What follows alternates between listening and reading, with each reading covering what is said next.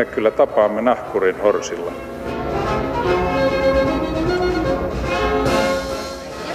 Mä sanoin, että minä juon nyt kahvia.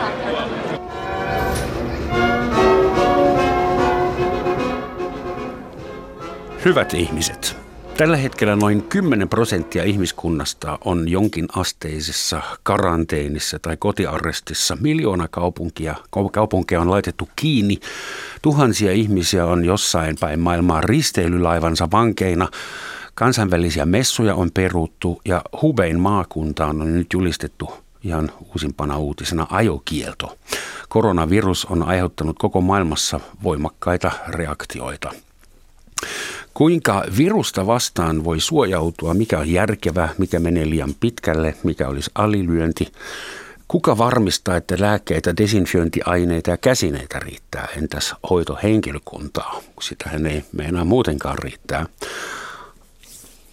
Miten Suomi on varautunut äkillisiin pandemiauhkiin ja muihin mahdollisiin kriiseihin? Mihin kaikkeen meillä on varauduttu ja mihin kenties ei?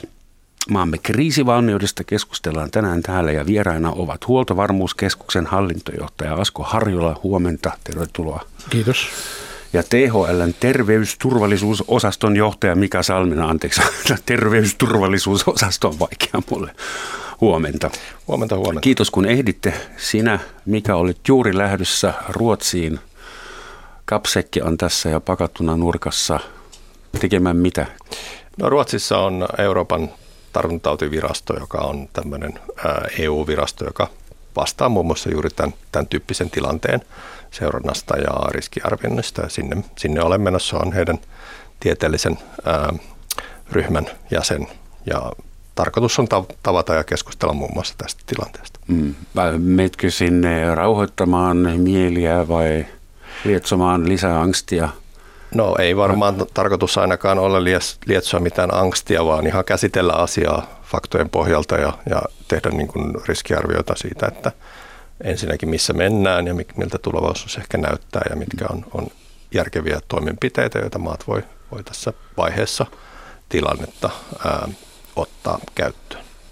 Tänä aamulla oli Yleisradion uutisissa ää, tieto, että kuolleisuuden määrä, sen nousu on taittunut. Eli kuole, kuoleita tulee edelleen yhä enemmän, mutta ei enää niin nopeasti enemmän. Miten se pitäisi ymmärtää ja onko kuinka hyvä uutinen tämä mahdollisesti on? No se on tietysti hyvä uutinen aina. Aina parempi on, että, että, että vähenee totta kai. Ja, tota, ja kaikki nämä kuolemat tietysti niin on, on melkoinen niin tra- tragedia ö, Kiinassa, mutta kansainvälisestikin kyllä. Ö, mutta se, mitä, mitä me voidaan tästä vielä johtopäätöksiä vetää, niin, niin ö, pitää kyllä olla varovainen. WHOn pääjohtaja ö, totesi näistä niin kuin laskevista luvuista, että, että ennustamaan hän ei lähde vielä ainakaan, ja kyllä mä olen samaa, samaa mieltä, että – me ei voida tietää, että onko, onko kyseessä nyt siis pysyvä trendi vai, vai jonkinlainen väliaikainen trendi. Ja, ja vaikeammaksi itse asiassa se ennustaminen tulee siitä syystä, että, että Kiinassa on käytetty niin poikkeuksellisia keinoja. Keinoja, siis näitä eristyskeinoja, vai tarkoitatko erityisiä tiedotus- ja, ja tilastointikeinoja? No lähinnä juuri näitä, näitä tuota, äh, eristys ja nehän on tällaisia cordon sanitaire, eli, eli käytännössä niin pantu kiinni kokonainen kaupunki ja, mm. ja, ja käytännössä julistettu liikkumiskielto. Nämähän on sellaisia keinoja, jotka tavallaan hylättiin aikaa sitten tehottomina. Ja nyt niitä on käytetty sitten uudestaan. Ja vasta aika näyttää, että, että mikä niiden pitkäaikainen vaikutus sitten on. Sä sanoit, että ne hylättiin tehottomina. Miksi mm. ne on tehottomia? Koska nehän vaikuttaa massiivisen tehokkailta. Ää, niin, mikä se tehokkuus tarkoittaa? Jos tavoite on se, että, että pysäytetään epidemia siis, siis kaiken kaikkiaan, niin, ää, niin jos ne onnistuu, niin totta kai se on hieno juttu. Mutta ää, kun tässä on kyseessä hengitystieteitse tota, tarttuva pisaratartunta toki, mutta kuitenkin ää, virus, niin, niin ää, onko siis realistista, että 10 miljoonan asukkaan kaupunki pystytään täysin niin eristämään, että, että tartuntaa ei enää tapahtuisi. Tämä on se iso kysymysmerkki. Tästä itse asiassa kansainvälinen yhteisö vuonna 2005 sopi, että tämmöistä ei ruveta tekemään, koska siitä on niin paljon haittaa. Nyt sitten on tehty ja aika näyttää, että miten, miten mm. sitten siinä käy. Asko, mitä huoltovarmuuskeskus, tämä sana aiheuttaa jo sinänsä semmoista niin hyvää mieltä, että kuulostaa huolellisen varmalta ja vielä keskusperään. Mistä kaikesta huoltovarmuuskeskus vastaa? Siis epidemiat eivät kuulu teille, paitsi varmaan osittain kuuluvat myös.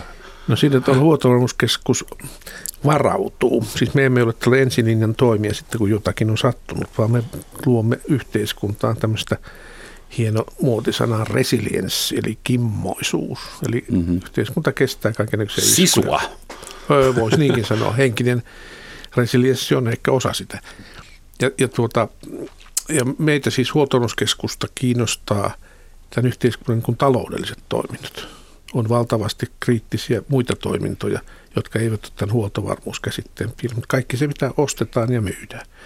Et, että siis kaikki, markkinat toimivat kaikissa oloissa – vähintään sellaisella volyymilla ja, ja että se voidaan hyväksyä ja että kaikki ihmiset saavat välttä, sen, mikä ihan välttämättä tarvitaan.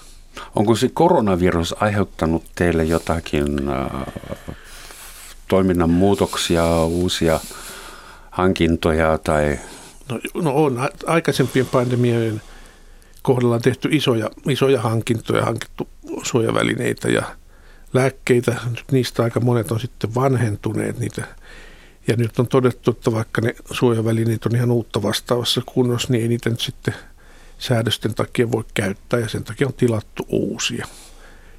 Tässä on ehkä sitten viranomaisten välillä nyt vielä vähän hiomista, että ajateltiin, että ne täysin kunnossa olevat, mutta, mutta valmistajan päivämäärän ylittäneet olisi kuitenkin käytettävissä, mutta ei ne nyt sitten käytännössä ole.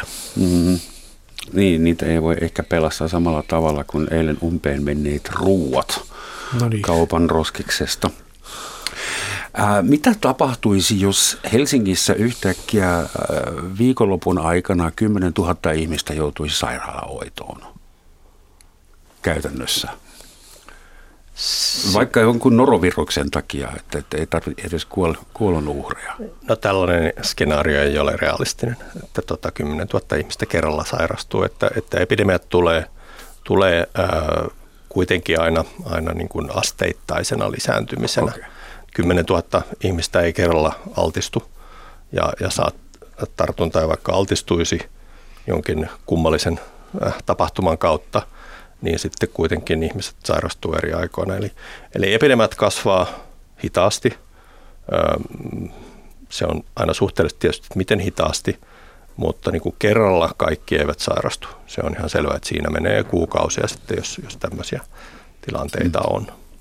Mikä on maksimaalisen paha matemaattinen skenaario, jos joku tuommoinen pandemia leviää täytä vauhtia ilman minkäännäköistä hidastusta, niin kuinka, kuinka kauan kestää, että koko maapallon väestö on flunssassa? Siinä menee siis vuosia todennäköisesti. Ja, ja me, meillähän on tästä kokemusta, siis vuonna 2009 kävi just näin. Tuli uusi influenssa-tyyppi, joka todettiin ensin, ensin Meksikossa ja sen jälkeen Yhdysvalloissa. Ja sitten se vähitellen levisi ympäri maailmaa ja ja jos otetaan siitä nyt vaikka esimerkkiä, niin, niin ensimmäiset tapaukset todettiin Meksikossa ää, 2009, ää, taisi olla ää, huhtikuun alkupuolella. Ää, ja sitten itse asiassa Suomessa nähtiin varsinainen epidemiapiikki vasta sitten ää, ää, vähän ennen joulua hmm. samana vuonna. Ja, ja, ja tämähän ei suinkaan niin kuin tartuttanut kaikkia suomalaisia, vaan ihan merkittävän määrän, ehkä vähän enemmän kuin, kuin tavallisessa kausiinfluenssassa, jolloin yleensä sairastuu paristaa tuhatta ihmistä, vaan sitten tulevina vuosina uudestaan sitten tulee uudet, uudet mm. kierrokset. Saksan terveysministeri muistutti viikko sitten suurin piirtein, että Saksassa on meneillään myös ihan tavallinen kausiflunssa-aalto. Ää, joka tappaa tuhansia ihmisiä, varsinkin vanhempia ihmisiä tai sellaisia, joilla on jo ennestään jonkinnäköinen lääketieteellinen ongelma. Mikä tekee tästä koronaviruksesta sellaisen, että siitä tulee globaali uutinen, miljoona kaupunkia pannaan kiinni? Onko se potentiaalisesti niin vaarallinen vai kuolleisuus on 2 prosenttia, eikö niin? Kuolleisuudesta ei itse asiassa pystytä tekemään arvioita tällä hetkellä. Kuolleisuus niissä, niissä tapausluvuissa, jotka, jotka Kiina on julkistanut, on, on tätä luokkaa, mutta, mutta se tiedetään näistä epidemioista, että, että alkuvaiheessa, ja me ollaan vielä alkuvaiheessa, täytyy muistaa, että tässä on vasta puolitoista kuukautta siitä, kun ensimmäiset tapaukset kuvattiin, joka on lyhyt aika tämmöisessä tilanteessa, niin ää, alkuvaiheessa ne kaikkein vakavimmat tapaukset ilmenee, koska he joutuvat sairaalaan ja sitä kautta tulevat niin sanotusti lasketuksi ja tilastoiduksi. Että, että jos, ää, niin kuin yleensä on taudissa, tämmöisessä infektiotaudissa on aika suurikin se tautikirjo, että on hyvin lieviä tapauksia ja sitten on, sit on vakavia, hmm. ää, niin, ää, niin se jää peittoon kaikki se, se lievä, koska ihmiset nyt on vähän uhasia ja ehkä yhkäs, ys, y, y, yskäisiä tai vähän kuumeilee. Ehkä jopa piilottavat sen, kun eivät enää uskalla mennä. No se on sitten eri asia, mutta mä oon vakuuttunut, että sinäkään mene sairaalaan, jos sulla vähän yskää ja kuumetta on. En, podet, kotona, no. podet kotona ja otat aspiriinia. Ja näinhän ihmiset käyttäytyy, joka on siis tietysti aivan normaalia. Ja, ja ei, ei tätä voida erottaa siis oireiden perusteella millään ihan tavallisesta nuhakuumeesta, jos se on lievämuotoinen. Miksi siitä on sitten tullut tällainen?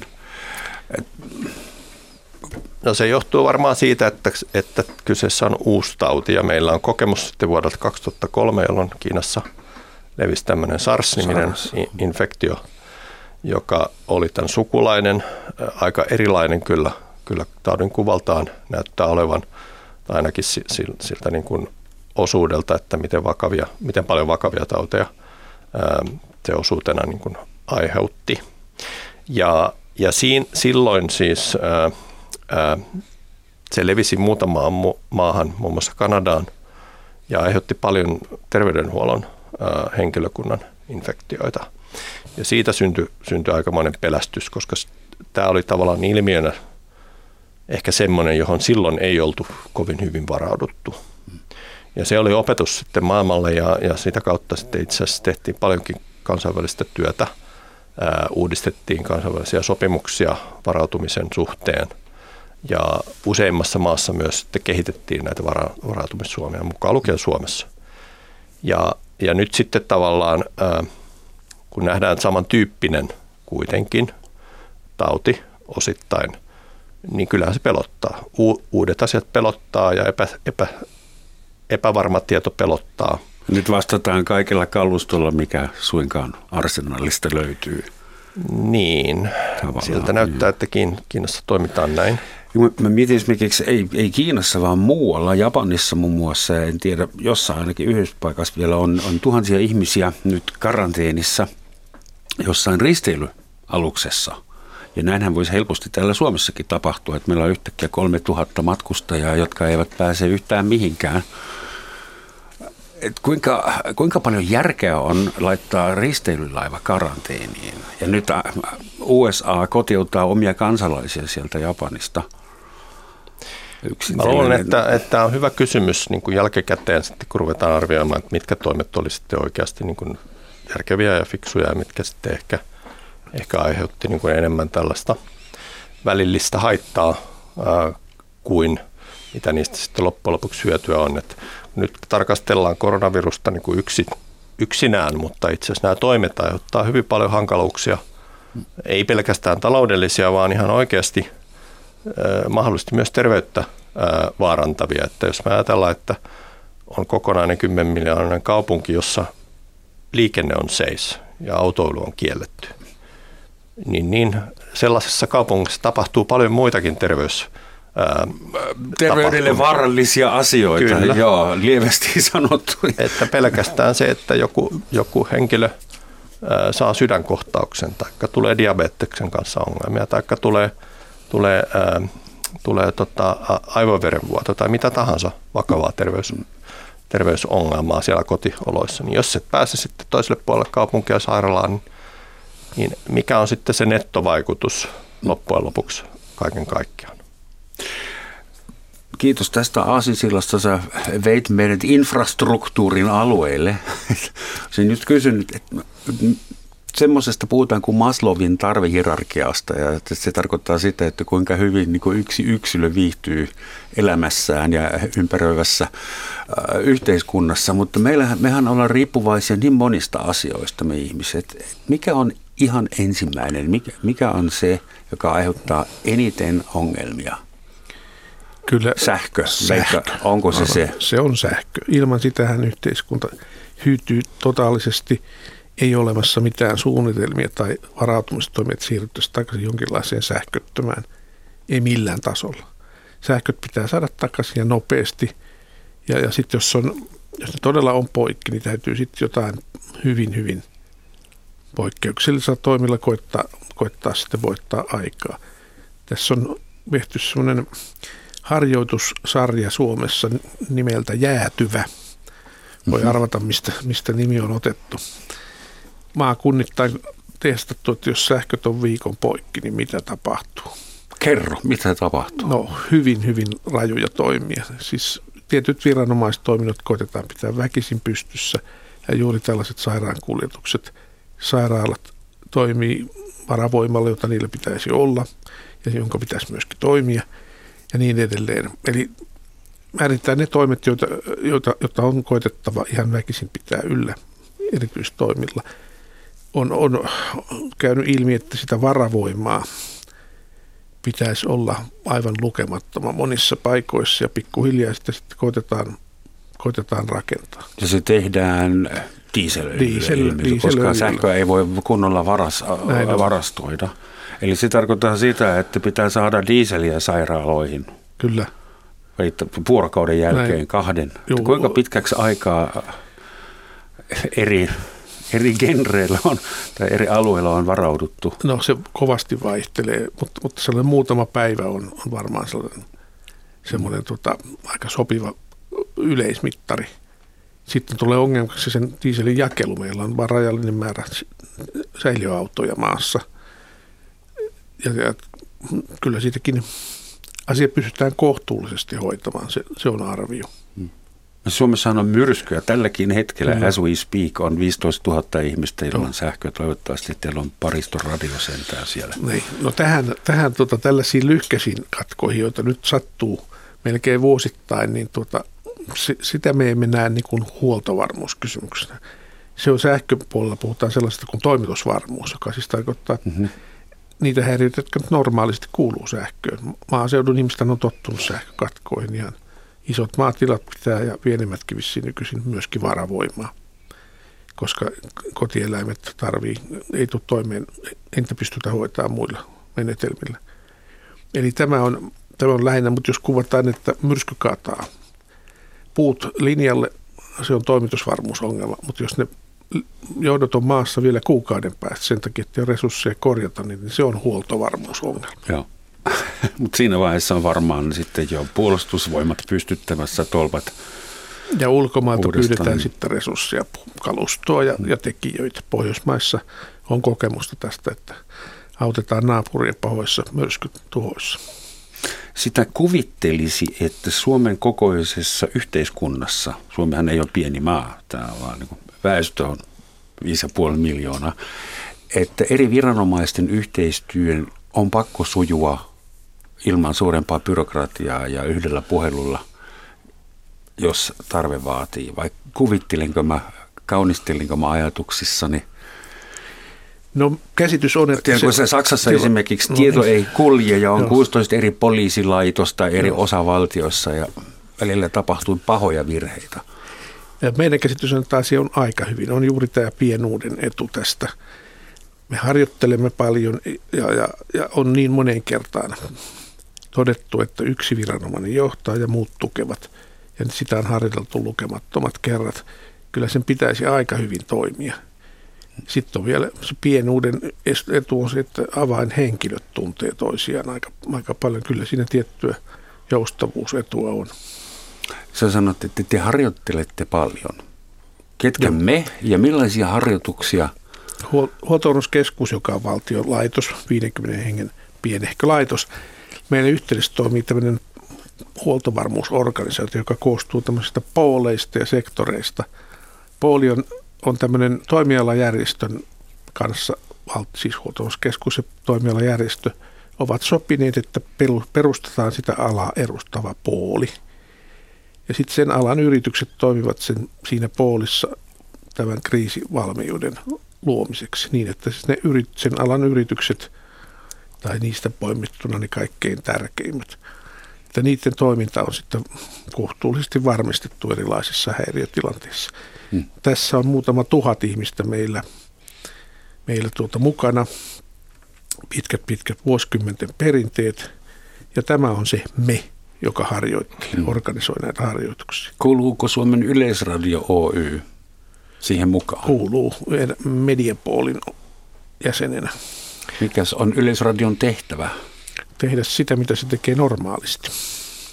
Niin, siis Suomessahan tämä varautumisen malli pitkälti perustuu siihen, että, että toimitaan normaali organisaation mukaan ja normaali mallien mukaan tietysti niin kuin soveltaa siihen, siihen kriisitilanteeseen. Meillä ei ole juurikaan puolustusvoimia lukuun ottamatta sellaista erillistä kriisi, kriisiorganisaatiota, joka yhtäkkiä niin kuin ottaisi ää, homman haltuun, vaan jokainen – jokainen organisaatio on velvollinen omassa toiminnassaan ylläpitämään varautumista ja, ja, ja osallistumaan val, valmiusharjoituksiin. Kun puhutaan me, niin se ei ole suinkaan vain viranomaiset, vaan siinä on, siinä on yritykset mukana ää, ja, ja, ja tota, siviilikenttä ää, myös viranomaisten ulkopuolella, ää, erilaiset ää, järjestöt, ää, Punainen ristikin on, on mukana näissä varautumiskuvioissa – kansalaisjärjestöt myös, kirkko.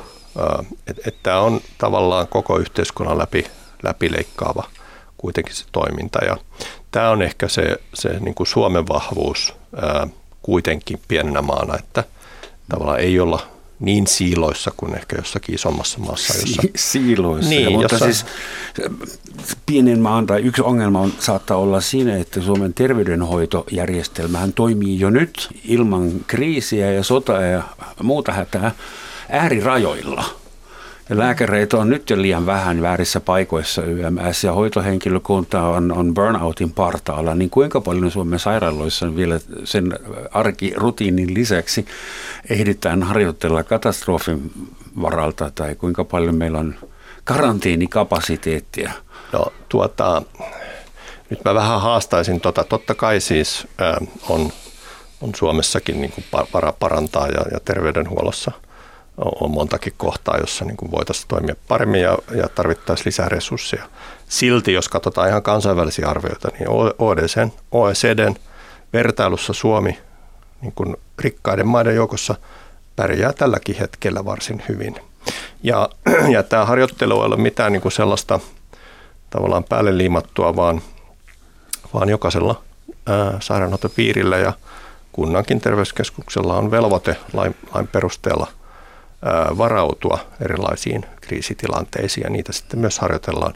Harjoitellaan näissä isoissa val- valtakunnallisissa harjoituksissa ja sitten järjestetään alueellisia ja, ja ihan paikallisiakin. Mä otan nyt esimerkkinä vaikka sen, että, että tässä, tässä pari vuotta sitten niin mekin järjestettiin kunnille ää, muutaman kunnan kanssa tämmöinen tuhkarokkoepidemia harjoitus. Mm-hmm ja joka tulikin sitten ihan tarpeeseen, koska muutama kuukausi sen jälkeen juuri sillä alueella sattui sitten olemaankin ää, pieni muotoinen tota, tuhkarokkoepidemia, joka sitten osoitti sen, että se harjoitus oli kuitenkin ää, johtanut siihen, että osattiin sitten toimia ihan niin kuin joustavasti hyvin ja nopeasti. Varmaan syntyy pien, pienehkö salaliittoteoria, että te itse asiassa aiheutitte... Niin varmaan syntyy, sen, sen mä uskon, mutta, tota, mutta tässä kävi nyt tuuri, sanotaanko näin. Mm. Niin se olisikin yksi kysymys, että me eletään nykyään semmoisessa tietoyhteiskunnassa, missä puolet ihmisistä ei usko enää yhtään mihinkään. Meillä on niin kuin totuuden jälkeinen aika, aikakausi alkanut ja meillä on vaihtoehtoisia faktoja ja sitä rataa ja, ja ihmiset on äärikriittisiä. Kuinka hyvin tuommoisessa hätätapauksessa nyt menee viesti perille? Että kuinka vaikea on kertoa viidelle miljoonalle, että menkää pesemään kädet nyt kaikki? Mitä? Ei minua holhota ja salaliittoteoriaa tai meillä halutaan vaan myydä näitä hengityssuojaimia ja jos niitä vähän tarkemmin katso, niissä lukee nimittäin hyvin pienellä brändillä Made in China. Et, kuinka, kuinka asiakkaat, no, kri, kriisimanagementin asiakkaat? Osa ihmisistä ei usko, se on ihan selvää, siis viranomaistiedotteita. Ja ei siinä, keino siihen on, on vaan sitten toistaa sitä oikeata, tutkittua, niin kuin totuudellista tietoa. Kyllä se sentään varmaan valtaosa väestöstä kuuntelee sen ja käyttää siis käyttää vain sitä omaa päätänsä. Niin, siis tuota, Tämä on ihan totta, että on olemassa siis osa, osa ihmisiä, jotka niin ei varmasti usko mihinkään, mitä sanotaan, mutta, mutta jos nyt katsoo vaikkapa, vaikkapa Helsingin Sanomin äskettäistä kyselyä, niin aika, aika suuri osa kuitenkin väestöstä sitten luottaa viranomaisiin. Se luotto voidaan tietysti menettää äkkiä, että en, en yhtään halua tuudittautua siihen, että, että, tota, että näin aina olisi, koska tota, koska luotto vaatii aina sitten sitä, että, että pyritään niin kuin oikeasti tekemään se, mitä, mitä tehtävissä on ja, ja oikeasti avoimesti kerrotaan asiat eikä, eikä salailla niitä. Minusta se on äärimmäisen tärkeää. tuota, mä sanoisin samoin, että, että ei tässä ole mitään poppaskonstia, vaan, vaan viranomaisten pitää niin kuin tavallaan kommunikoida koko ajan sitä tietoa, mitä heillä on. Hmm. Että sitten jos tullaan niin kuin jälkijunassa ja kerrotaan, että mitä olisi pitänyt tehdä, niin se, on sitten huonompi juttu. Sitten on vaikeampi jo, jo tavallaan ää, saavuttaa se luotto. Miten tehdään kansainvälistä yhteistyötä, jos ei voi oikein luottaa toisen osapuolen tietoihin? Esimerkiksi ihmettelen sitä, että miten kiinalaiset muuttivat kesken peliä, lipsusti sanottuna niin laskentatavan, ja nyt tilastot teki hypyn. Et mikä tästä, mikä tästä, se oikein oli? Tästä on itse asiassa tehty osittain oikeasti kärpäisestä härkänen. Mä en nyt ota kantaa siihen, miten niin kuin, okay. luotettavaa Kiinan niin kuin raportointi noin niin kuin kaiken kaikkiaan on eri asioissa. Tässä tapauksessa kyse on ihan sellaisesta tavallaan äh, teknisestä muutoksesta siinä tilastoinnissa. Kun tilastoidaan jotakin tapahtumaa, äh, niin se on aina tavallaan pieni osa niitä oikeita tapahtumia, koska kaikkia ei, ei, ei kerta kaikkiaan siis saada selville. Et jos me katsotaan Suomen lukuja influenssasta, niin meillä on vuosittain semmoinen 5-10 000 tapausta. Eihän se pidä paikkaansa. Niitä on satoja tuhansia ja se johtuu siitä, että tilasto poimii vain ne, jotka sitten on oikeasti tutkittu. Jotka saivat sen diagnoosin niin. virallisesti. Niin. Ja tässä tehtiin nyt sitten se, että, että, että Kiinan viranomaiset halusivat laventaa haavia – ja ottivat tämmöisen paljon niin kuin laveamman määritelmän käyttöön, joka sitten todennäköisesti myös siis yliarvioi sitä, sitä varsinaista koronavirustautia, mutta, mutta he katsoivat sen nyt tässä tilanteessa paremmaksi. No se on sitten eri asia, että olisiko se pitänyt tehdä aikaisemmin tai myöhemmin. Tällaista tapahtuu tätten, tällaisten epidemioiden kohdalla aika usein, että pitää muuttaa tapausmääritelmää, koska todetaan, että tämä ei toimi tämä nykyinen tilastointitapa. Emävale. Tulee mieleen tilasto. niin, niin, niinhän se tietysti on, että tilastoissa siis ja, ja ylipäätänsä erilaisissa seurantajärjestelmissä niin ää, pitää, pitää yrittää ymmärtää, mitä mittaa, mitä se oikeasti tarkoittaa – ja trendit on aina paljon tärkeämpiä kuin se varsinainen absoluuttinen luku. Status quo tällä hetkellä. Mm. Joo, tämän päivän elinajan odote ei koske meitä, koska me ei olla vielä kuolleita. Ähm, hyvät ihmiset, tämä on hyvä hetki muistuttaa meitä kaikkia siitä, että tämä on Yle Radio 1 Romansotsin maamikirja, jossa tänään pohdiskellaan ääneen Suomen kriisivalmiutta, ei ainoastaan koronaviruksen suhteen, vaan muutenkin. Ja studiossa vieraina ovat Huoltovarmuuskeskuksen hallintojohtaja Asko Harjula ja THLn terveysturvallisuusosaston johtaja Mika Salminen. Myöhään mukaan ehtineille. Ähm, kuvittelisi, että on olemassa muhkeat varastot jossain. Meillä on erilaisia graniittiluolissa muonaa ja puhdasta juomavettä ja, ja ei-pillereitä ja, ja, ja tutkimushanskoja ja kaikkea. Kahvilassa selvitettiin ja Asko, että body bags ei ole. Ru- ruumissäkkejä Suomessa ei ole varastoituna, ainakaan teillä. Mutta mitä kaikkea eri hyllyillä on kriisin no, varalta? Noista mainitsemistasi tuotteista sellaisena on, oli vain niitä hanskoja, siis terveydenhuollon tarvikkeita. Niitä on, niitä on runsaasti varastoituna eri paikoissa. Muut isot varastonut on polttoaineet, siis ennen kaikkea öljy ja kaasuvarapolttoaineeksikin öljyä. Ja sitten on jonkun verran viljaa ja, ja sitten on siemenviljaa suunnilleen yhden vuoden kylvöjä varten – sitten on maatalouden on torjunta-aineita ja teollisuuden muutamia, elintarviketeollisuuden muutamia aineita. Valmiita elintarvikkeita ei ole. Vettä pullotettuna ei ole, mutta vesi, veden puhdistuskemikaaleista on järjestelyitä. Mm. Ja no sitten on puolustusvoimia varten kaiken näköistä monenlaista tavaraa. Varastointi on, se on edelleen tärkeä keino – mutta ei semmoinen kasvava. Se on edelleen ehkä hiljalleen hiipuva keino. Massiivisimmillaan varastointi oli jotain 8-90-luvulla. Se liittyy vielä sen ajan uhkakuviin, jossa oli vaarana, että Suomi niin kuin kaupallisesti eristetään meidän kauppakumppaneista. Hmm. Nykyajan suurin se uhkakuva on sitten näitä tietoverkkoja pitkin tulevat riskit. Millä perinteistä varastointia voidaan korvata? Sitten kun ei ole, niin ei ole ja kun ei tule, niin... No, no niissä tuotteissa, joissa sitä varastoja pidetään, niin ei olekaan korvaavaa keinoa. Me ollaan nyt luopumassa kivihiilen käytöstä maassa kokonaan ja sille ei oikein ole vaihtoehtoa. Jos se on jotain haketta tai muuta, niin sitä ei massiivisia määriä voi varastoida. Hmm.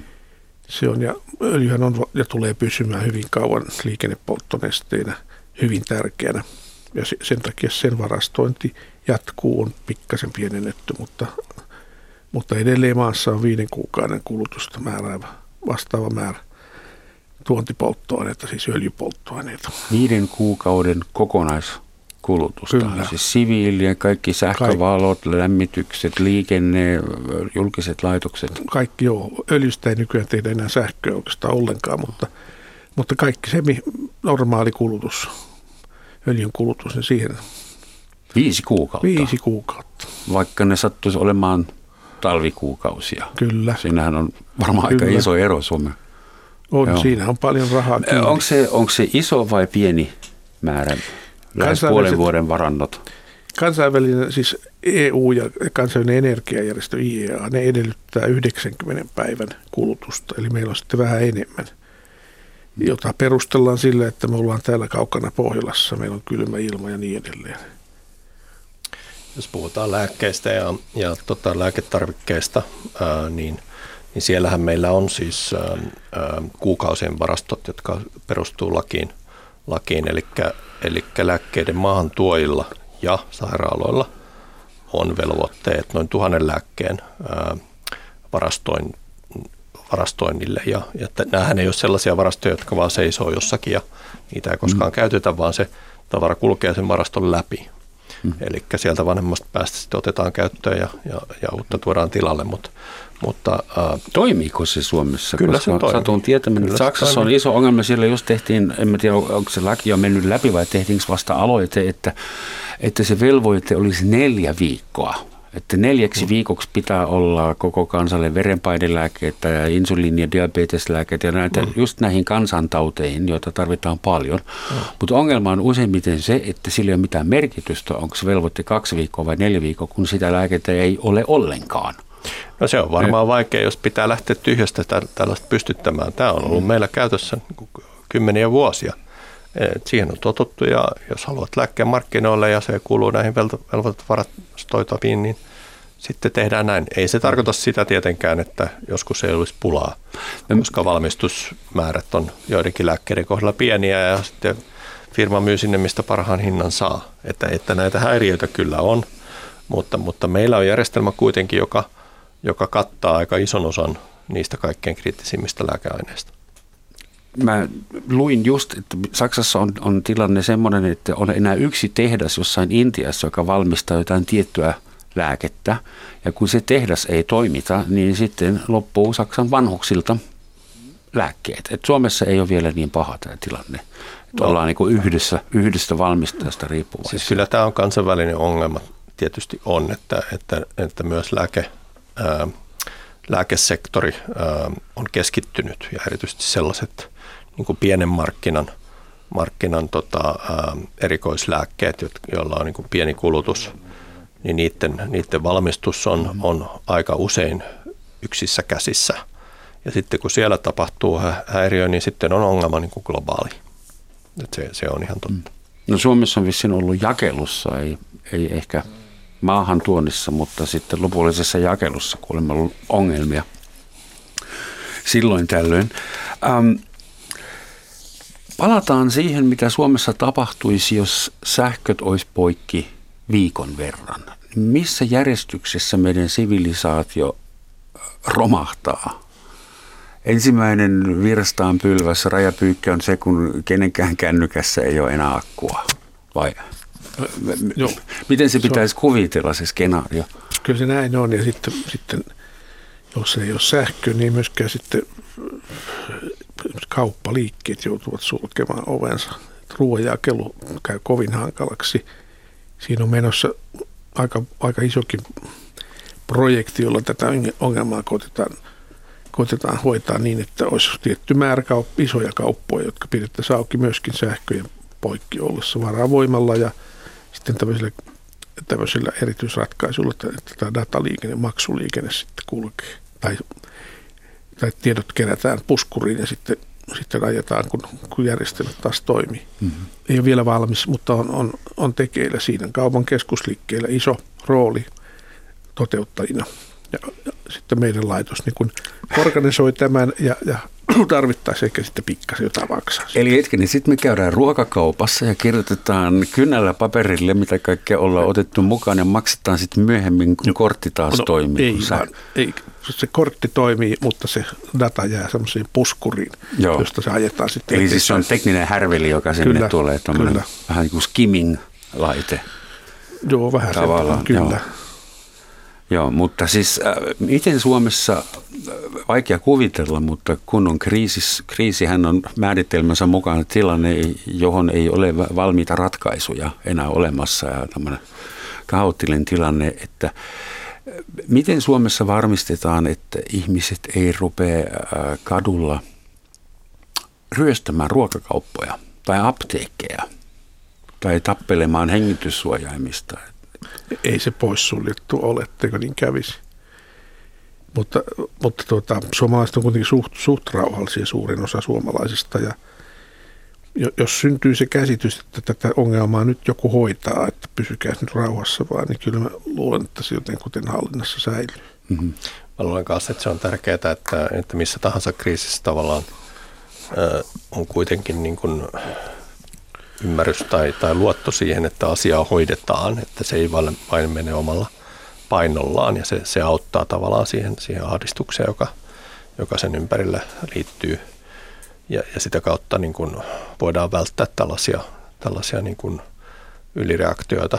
En sano, että koskaan ei voisi näin käydä, mutta, mutta silti se, että, että, että yhteiskunta luottaa siihen, että että asiaa yritetään hoitaa parhaalla mahdollisella tavalla, niin, niin luo sitten varmaan myös sitä, sitä niin kuin haluaa myös itse niin kuin sopeutua vaikeisiinkin oloihin. Mm-hmm.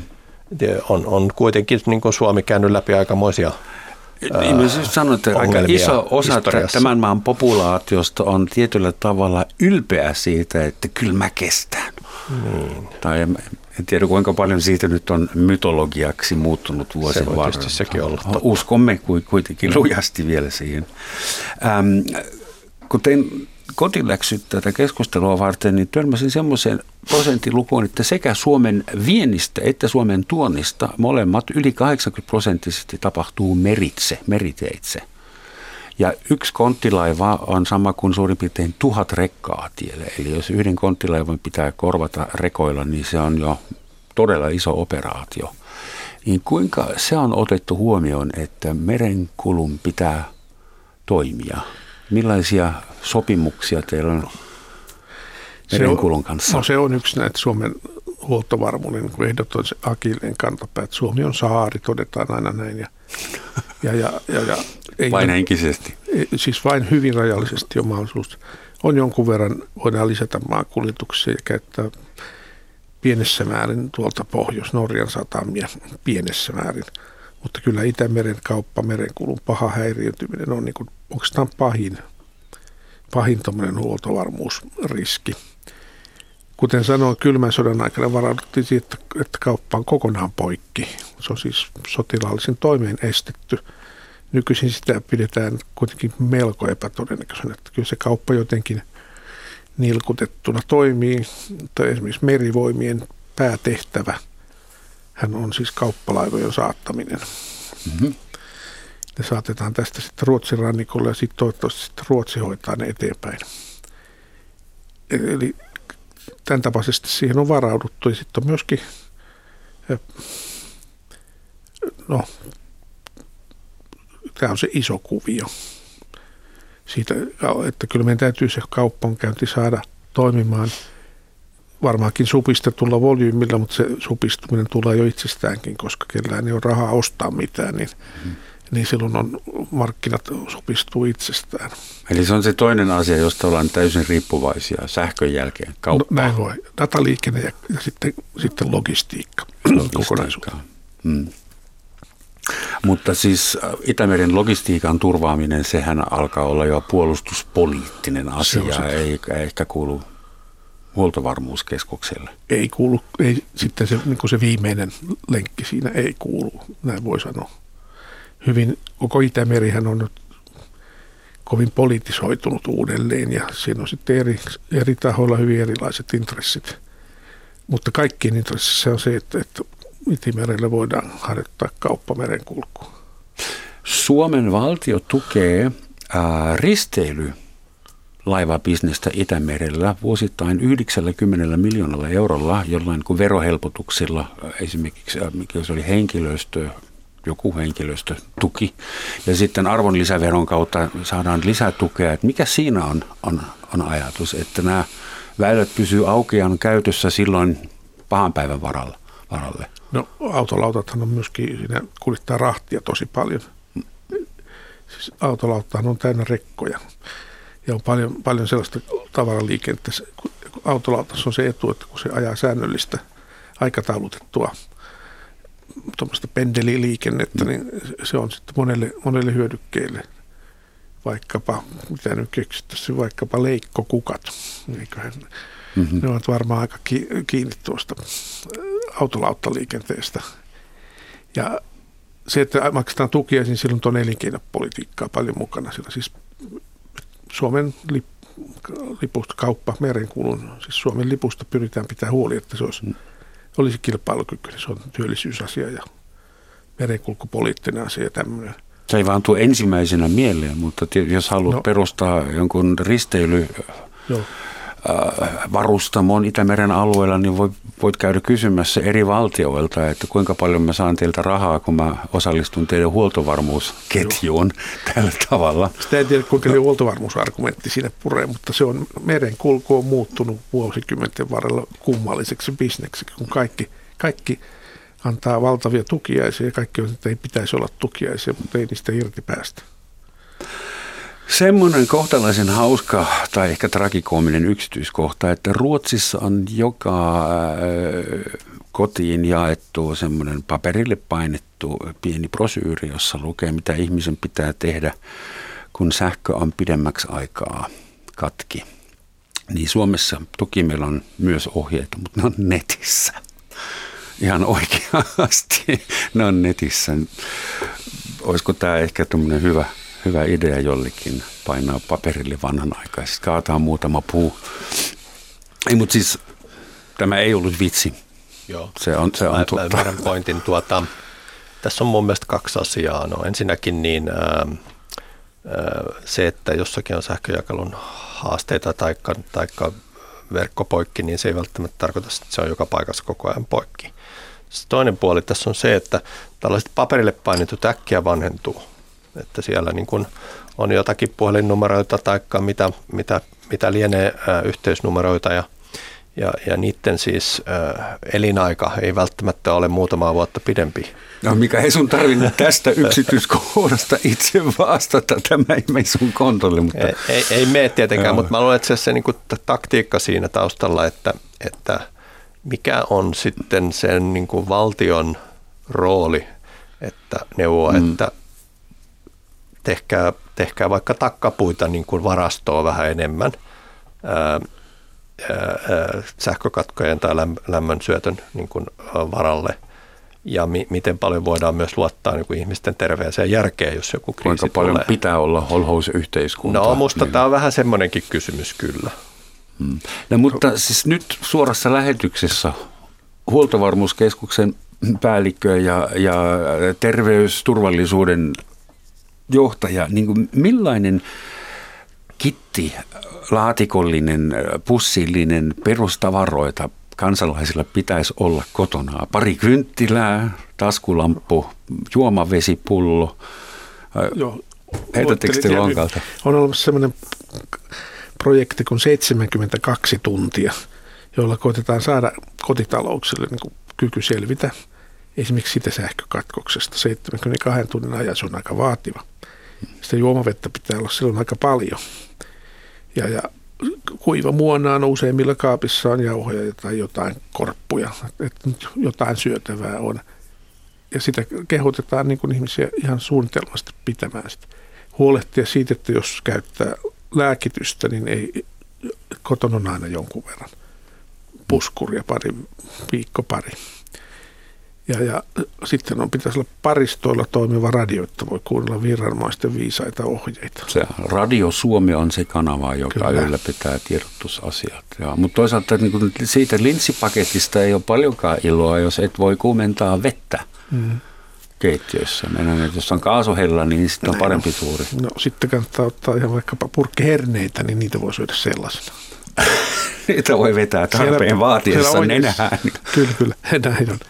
Se ohjeessa on kyllä neuvottu, otettu tähänkin vähän neuvoja. En, en osaa nyt ulkomuistivaraisesti kyllä luetella. Mitä tulevaisuudessa tehdään sille sähköriippuvuudelle ja sille, että me tuotetaan se sähkö kuitenkin ainakin hätätapauksessa sitten jollain fossiilisilla polttoaineilla, koska meidän sähköverkkohan sitä uhkaa aurinkomyrskyt, sähkömagneettiset pulssit, atomipommit, venäläiset hakkerit. Ihan omatkin opiskelijat saattaa huvin vuoksi laittaa Helsingin pimeäksi vi- viikonloppuyönä. En suosittele. Joo. Mutta siis ku, kuinka me voidaan tulevaisuudessa rakentaa tästä olemassa olevasta heikosta infrasta vähän stabiilimman? Infra ei sinänsä ole heikko. Suomessa on aika, aika kehittynyt ja silmukoitu ja niin edelleen hyvällä tekniikalla toteutettu. Muun muassa tämän aurinkomyrskyyn kuuluva Suomen sähköverkko pitäisi olla vähän paremmin sen sietävä kuin monissa muissa maissa. Mutta me Suomessa aina kovia ollaan kehumaan itseämme. Mutta se, mitä vähän menee nyt politiikan puolelle tämä puhe, mutta Suomessa on siis sähkön tuotantokapasiteetti kovin ohkaisesti ja koko ajan putoaa. Hiilivoimalat on purettu, kohta menee sitten myöskin Helsingin voimalat kiinni. Ja, se, ja tota, tilalle pitäisi markkinavoimien mukaisesti tulla sitten tämmöistä hiiletöntä sähköä ja tuleehan sitä, mutta pikkuhiljaa, että nyt on mm. kyllä se kulutusmaksimin ja maksimituotantokyvyn välinen ero on niin kuin kymmeniä prosentteja. Ja se on, se, se on meidän huoltovarmuuskeskuksen mielestä huolestuttava tilanne. Pitäisikö hätätapauksia varten yksi hiilivoimalla sitten kuitenkin jossain? Sitäkin on kokeiltu. Se ei, se ei oikein, siinä on kuvattu, voima-ihmiset sanovat, että se hiilestä puhuminen on tällä hetkellä niin kuin poliittisesti ihan mahdotonta. Että siis sekään aika rationaali ajatus, että pidettäisiin nyt pystyssä yksi laitos ja sille kasa hiiltä kaiken varalta, niin se ei, niin kuin, se ei mene läpi. Se ei tänä Saksalaiset Ei eivät kerta kaikkiaan ymmärrä, että rakennetaan uusi hiilivoimala sen kunniaksi, että hiili, hiilivoimasta ollaan luopumassa. Se, Niin on. No. Siellähän on tietysti se, se pulma, että samaan aikaan luopu, ollaan luopumassa ydinvoimasta, joka, joka on sitten se, se toinen vaihtoehto, joka, joka itse asiassa ei, ei tuota sitten, sitten hiilidioksidipäästöjä eikä muitakaan ää, niin kuin välittömiä päästöjä. Toki ydinjätteitä tulee. aivan varmasti se synnyttää siellä Saksan maalla aivan uskomattomia innovaatioita, joita emme pysty vielä kuvittelemaankaan. Semmoinen kysymys lopuksi, että Suomen historian jossain vaiheessa käytettiin semmoista vokaapelia kuin itseriitoisuusperiaate. Mä nyt en muista mikä historiallinen vaihe se oli, mutta silloin piti Suomen olla ei-riippuvainen Omavaraisuudesta Oma- varmaan. oma- ja niin. Sitä varmaan ollaan ajateltu. Joskus. Joskus, joo. No, joo. Että on- onko modernissa maailmassa eh, semmoinen ajatus enää järkevää? Ei, Ei ole, ei sellaisia. ole. Se ei Yksi ole maa. mahdollista missään maailmassa. Maailmassa on yksi, Yksi- maa, johon taas tähtää siihen, se on Pohjois-Korea. Ja siellä ei nyt asiat kovin hyvin aina ole. Että tota, tämä ei ole käytännössä nykyään, nykymaailmassa mahdollista, että, että olisi täysin omavarainen kaikissa asioissa. Ja, ja näissä niin kuin isoissa maailmankriiseissä on se huono puoli, että pienet maat yleensä kärsii enemmän kuin muut. Paitsi sähköasioissa haluttaisiin olla omavaraisia. Hei, yksi kysymys vielä lopuksi. Olisiko mitenkään mahdollista, että Suomessa tapahtuu jotain vastaavanlaista kuin Kiinassa? Että siis niin massiivisia toimenpiteitä, että kaupunki pannaan kiinni, liikenne pannaan katki. No, tuota, Kuopion asukkaat kotearrestiin viikonlopuksi. Minä sanoisin näin, että, että kaukana on sellainen skenaario, jossa tällaisiin keinoihin mentäisiin. Ää, demokraattisessa yhteiskunnassa niin, niin pitäisi olla poikkeusololait voimassa, jotta, jotta tähän mentäisiin. Teoriassa sellaiset voitaisiin julistaa, mutta tota, niistä on niin paljon haittaa näistä toimista, että, että kyllä kaksi kertaa ja varmaan viisikin kertaa kannattaisi miettiä, että, että onko tämä nyt pahempi kuin, kuin se varsinainen niin kuin, ää, infektioepidemian uhka. Eli pitäisi olla jo hyvin ruma tilanne, että joku julistaisi hätätilan.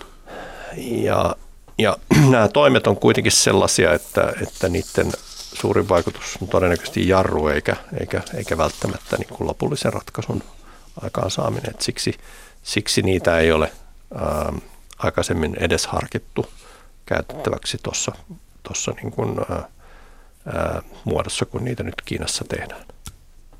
Tän enempää ei ehditä kriisiytyä tänään. Suuret kiitokset Asko Harjola, Huoltovarmuuskeskuksen hallintojohtaja ja Mika Salminen, THLn terveysturvallisuusosaston johtaja, joka on juuri lähdössä Ruotsiin suunnittelemaan, miten Eurooppa suhtautuu koronavirukseen. Lopuksi vielä englantilaisen kirjailijan suusta H.G. Wells tai H.G. Wells varmaan suomeksi.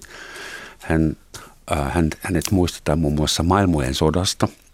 Hän sanoi, The crisis of today is the joke of tomorrow. Tämän päivän kriisi on huomispäivän vitsi. Toivottavasti hän on edelleen oikeassa. Eläkää turvallisesti, mutta vauhdikkaasti. Moi.